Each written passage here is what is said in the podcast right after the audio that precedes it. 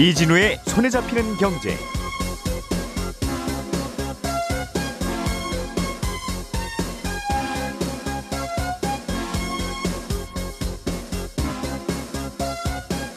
안녕하십니까, 이진우입니다.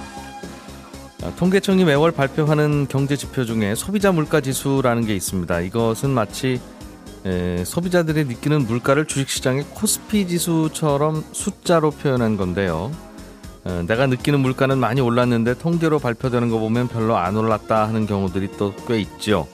어, 어떻게 조사를 하길래 이렇게 차이가 나는 건지도 좀 들여다보고 싶고, 마침 이번에 소비자 물가 지수를 어, 측정 산정하는 데 포함되는 물거, 물건들, 상품들의 종류가 좀 바뀝니다.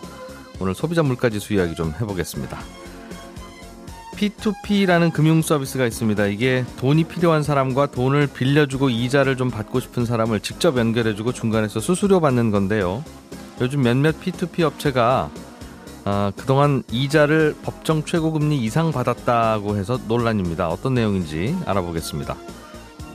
최근에 미국 라스베가스의 한 호텔 개발 사업이 이 디폴트 사태로, 그러니까 사업이 부도가 난 거죠. 투자금 전액을 날리는 일이 있었는데, 여기에 투자를 한 국내 기관 투자자들이 투자 주관을 맡은 국내 증권사를 대상으로 소송을 제기합니다. 불완전 판매가 있었다는 게 이유인데, 또 무슨 문제가 있어서 이런 소란이 벌어지는 건지도 자세하게 들여다보겠습니다. 유월 십육일 수요일 손에 잡히는 경제, 광고 듣고 시작하겠습니다. 오늘의 뉴스를 프로파일링합니다. 평일 저녁 여섯 시 오 분 표창원의 뉴스 하이킥.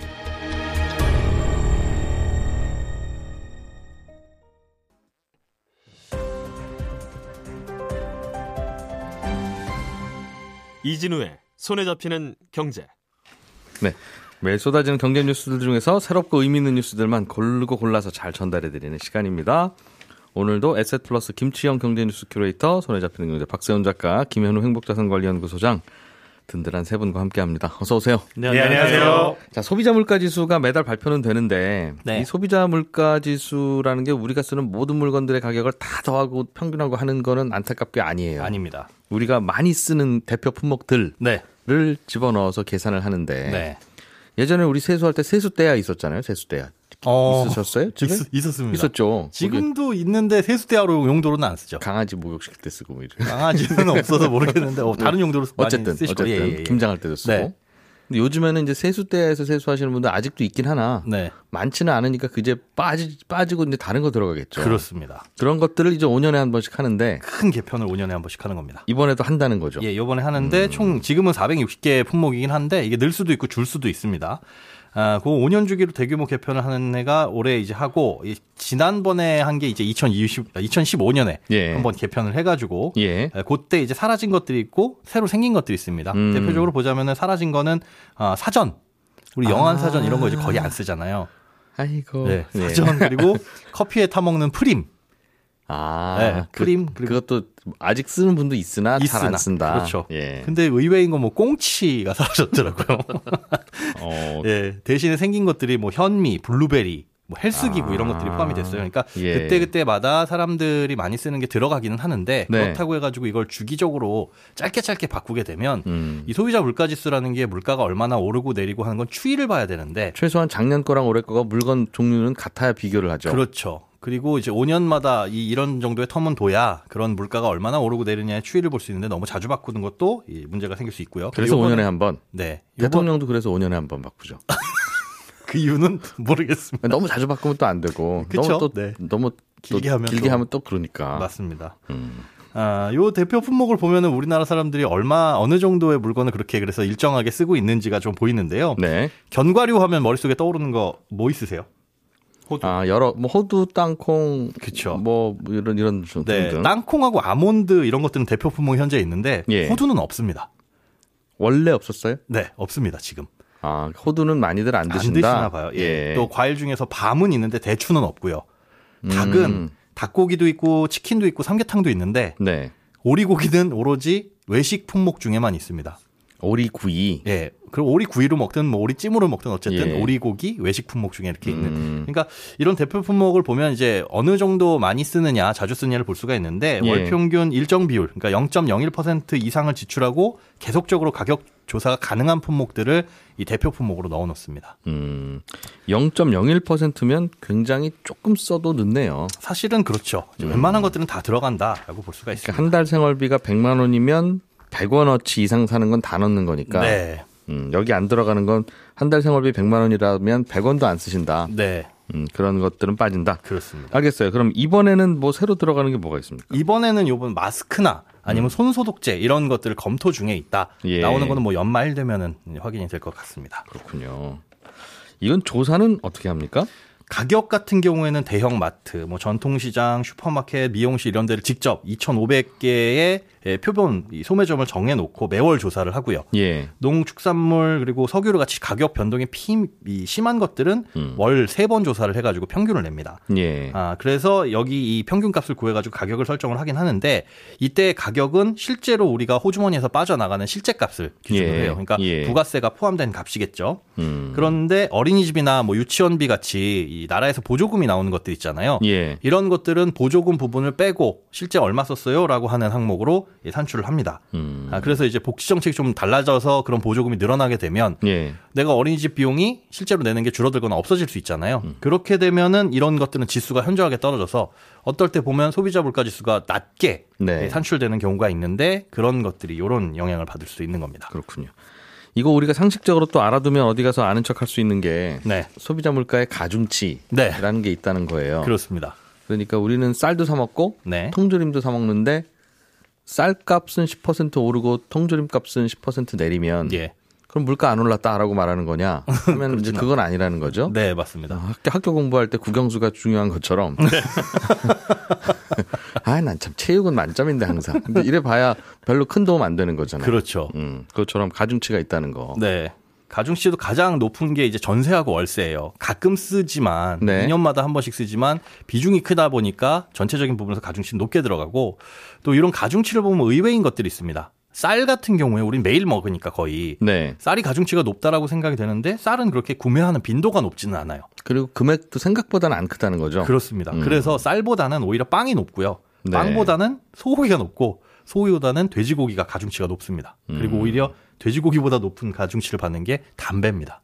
아. 오히려 담배를 더 쌀보다 자주 많이 소비를 한다. 금액으로도 예. 쌀이 한 사 점 삼 여기 써오신 거 보니까 담배가 십 점 삼이니까 네. 쌀에 소비하는 금액보다 담배에 소비하는 금액이 두 배가 넘는다는 거죠. 네, 그렇게 보실 음, 수가 있죠. 그렇군요. 항상 나오는 게 소비자 물가는 왜 요거밖에 안 오른다고 하는데 내가 느끼는 물가는 다르냐? 피부에 느끼는 물가는 비싸냐? 그렇죠. 그럼 내 피부가 잘못됐다는 거냐? 이거는 당연할 수밖에 없는 겁니다. 사실 가구의 유형에 따라서 지출 비중이 다르죠. 뭐 기저귀 값이 올랐다라고 하더라도 예. 우리 집에 아이가 없으면 그거는 체감적으로 느껴질 수 있는 부분이 전혀 아닌 거고요. 음. 또 내가 주로 구매하는 곳의 가격이 하필이면 거기가 비싸지거나 어, 내가 비싸게 사고 있거나 이러면은 또 달라질 수도 있는 거고 또 구조적으로도 차이가 발생할 수밖에 없는데 이건 이제 전체 가구와 전체 품목에 대한 물가 변동 지수를 보이잖아요. 예. 어, 예를 들어서 전세라든가 월세에 대한 품목도 지수가 들어가 있는데 자가이신 분들은 이런 영향을 전혀 안 받지만 사실 이게 비중이 되게 큰 거고요. 음. 또 세를 살고 있다고 하더라도 전세 또는 월세이지만 음. 물가 지수를 보면 전월세가 다 포함된 부분이기 때문에 예. 실제로 느껴지는 건 많이 다를 수 있습니다. 그렇다. 음. 결국 피부가 잘못된 거다. 잘못됐다기보다 좀 다른 거죠. 주식시장에서도 왜 주가지수 오르는데 내가 산 종목만 안 오를 때 있잖아요. 그런 체감이 아주 다르거든요. 여러 이유가 있는데 제가 느끼기에도 사람들은 내가 자주 사는데 오른 것은 자꾸 신경 쓰이고 민감해요. 짜증이 나고 화가 네. 나고 마음이 아프고 내린 것도 있는데 그거야 뭐 그냥 쓱 조용히 넘어가고 내렸네 뭐 이런 거. 네. 원래 길 가다가도 나한테 친절하게 잘해주시는 분들이 백 명이 지나가잖아요. 그렇죠? 네. 근데 어느 한 명이 시비 걸면 우리 오늘 내 주변에 있는 분들은 왜 자꾸 나한테 이런 느낌하고도 비슷한 심리적인 요인도 있습니다.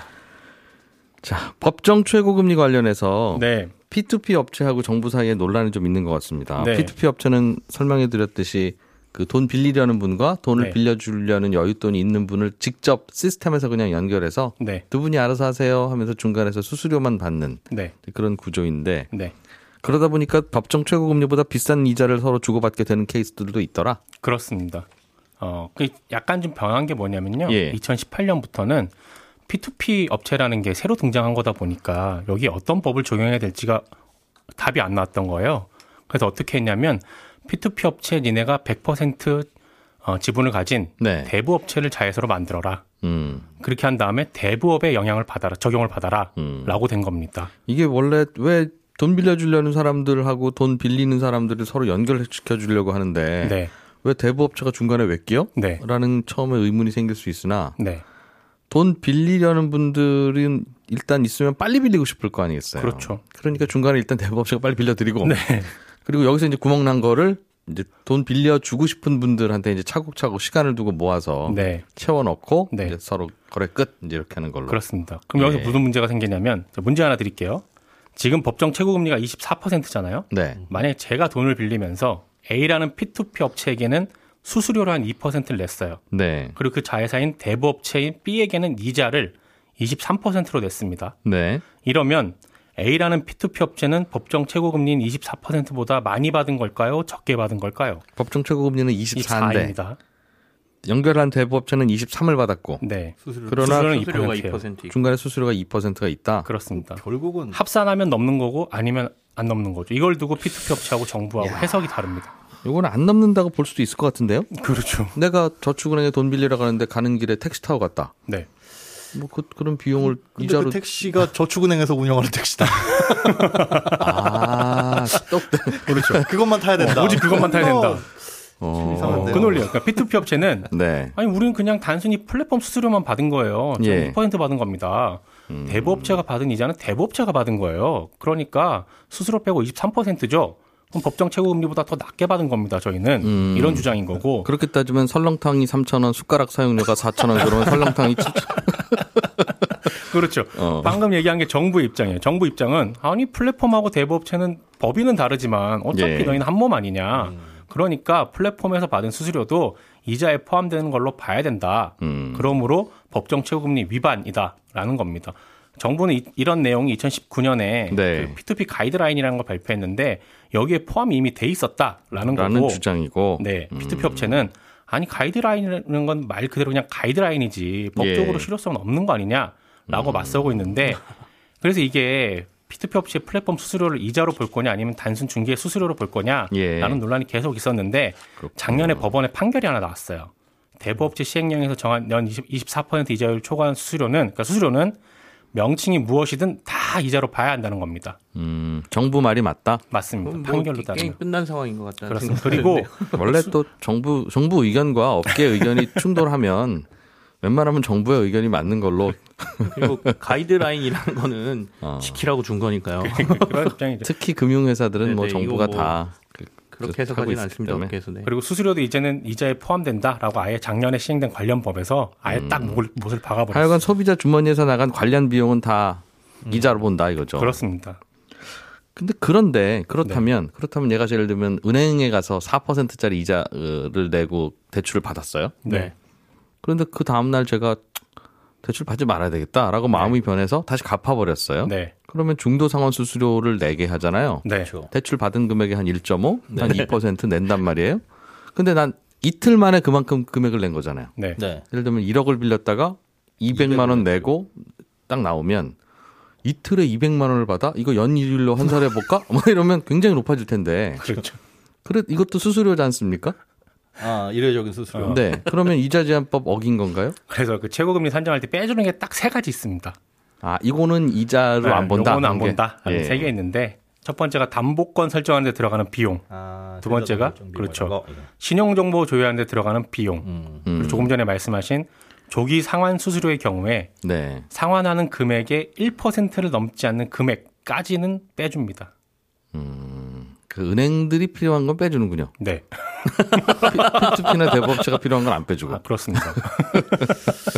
음, 그러니까 이거 제외한 법이... 모든 비용은 이제 이자로 간주가 되니까 칠월부터 또 음. 법정 최고금리 내려가잖아요. 이십 퍼센트로. 예. 피투피 업체에서는 이거 대출할 때는 이자에다 수수료까지 다 더해서 예. 최고금리는 이십 퍼센트 넘지 않게 해야 합니다. 소비자들도 내가 이것저것 낸 비용이 이십 퍼센트 넘어가는 걸로 보이면 네. 연 환산했을 때 그렇습니다. 음, 권리를 침해당하시는 거니까 이거는 네. 잘 알아두셨다가 고려하시라 그런 네, 얘기네요. 그렇습니다. 알겠습니다. 미국 라스베이거스의 네. 호텔에 우리나라 증권사들이 투자를 했다가 다 날린 모양이에요? 이게 국내 증권사들이 한 이천십구 년도에 판매한 더 드루호텔 프로젝트 건에 투자되는 상품인데요. 예. 여기에 투자한 기관 투자자들과 개인 투자자들이 지금 소송에 나선 겁니다. 어, 삼천억 원 정도의 투자를 국내에서 진행이 됐는데 예. 지금 상황은 지금 한 푼도 못 건지는 상황이 되어 있습니다. 미국의 호텔 짓는 건입니까? 호텔을 산 건입니까? 짓는 건입니다. 음. 어, 이게 프로젝트는 어, 더 드루라는 호텔 개발 사업이고요. 전체 예. 개발 규모가 총 삼조 원 정도로 추산이 되는 사업이고 예. 라스베가스 중심가에 육십팔 층짜리 건물을 짓고 와. 삼천칠백팔십 실의 호텔하고 카지노, 컨벤션 시설, 극장을 마련하는 대규모 프로젝트거든요. 음. 이게 원래 이천팔 년도 글로벌 금융위기로 개발이 한 차례 중단된 거를 예. 이천십칠 년도에 미국의 부동산 개발회사 위트코프 그룹이 매입하면서 재추진되는 과정에서 그 땅을 사서 네, 우리나라 음. 어, 증권사들이 일종의 프로젝트 파이낸싱 주관 업무를 맡게 된 것이고요. 예. 총 칠천억 규모의 프로젝트를 따내와서 음. 사천억 원은 미국 현지의 어, 인베스트먼트 회사들에 가서 대출로 충당을 해서 선순위 대출을 그쪽에 내주고 예. 삼천억 원을 국내로 들고 와서 기관 투자자하고 개인들한테 상품으로 만들어서 판 건데 그러면 칠천억 원 돈 모아오면 수수료 얼마 줄게 하는 것 보고 증권사들이 이제 여기저기 맞습니다. 뛰어다닌 거군요. 네네 그런 예. 셈이죠. 예.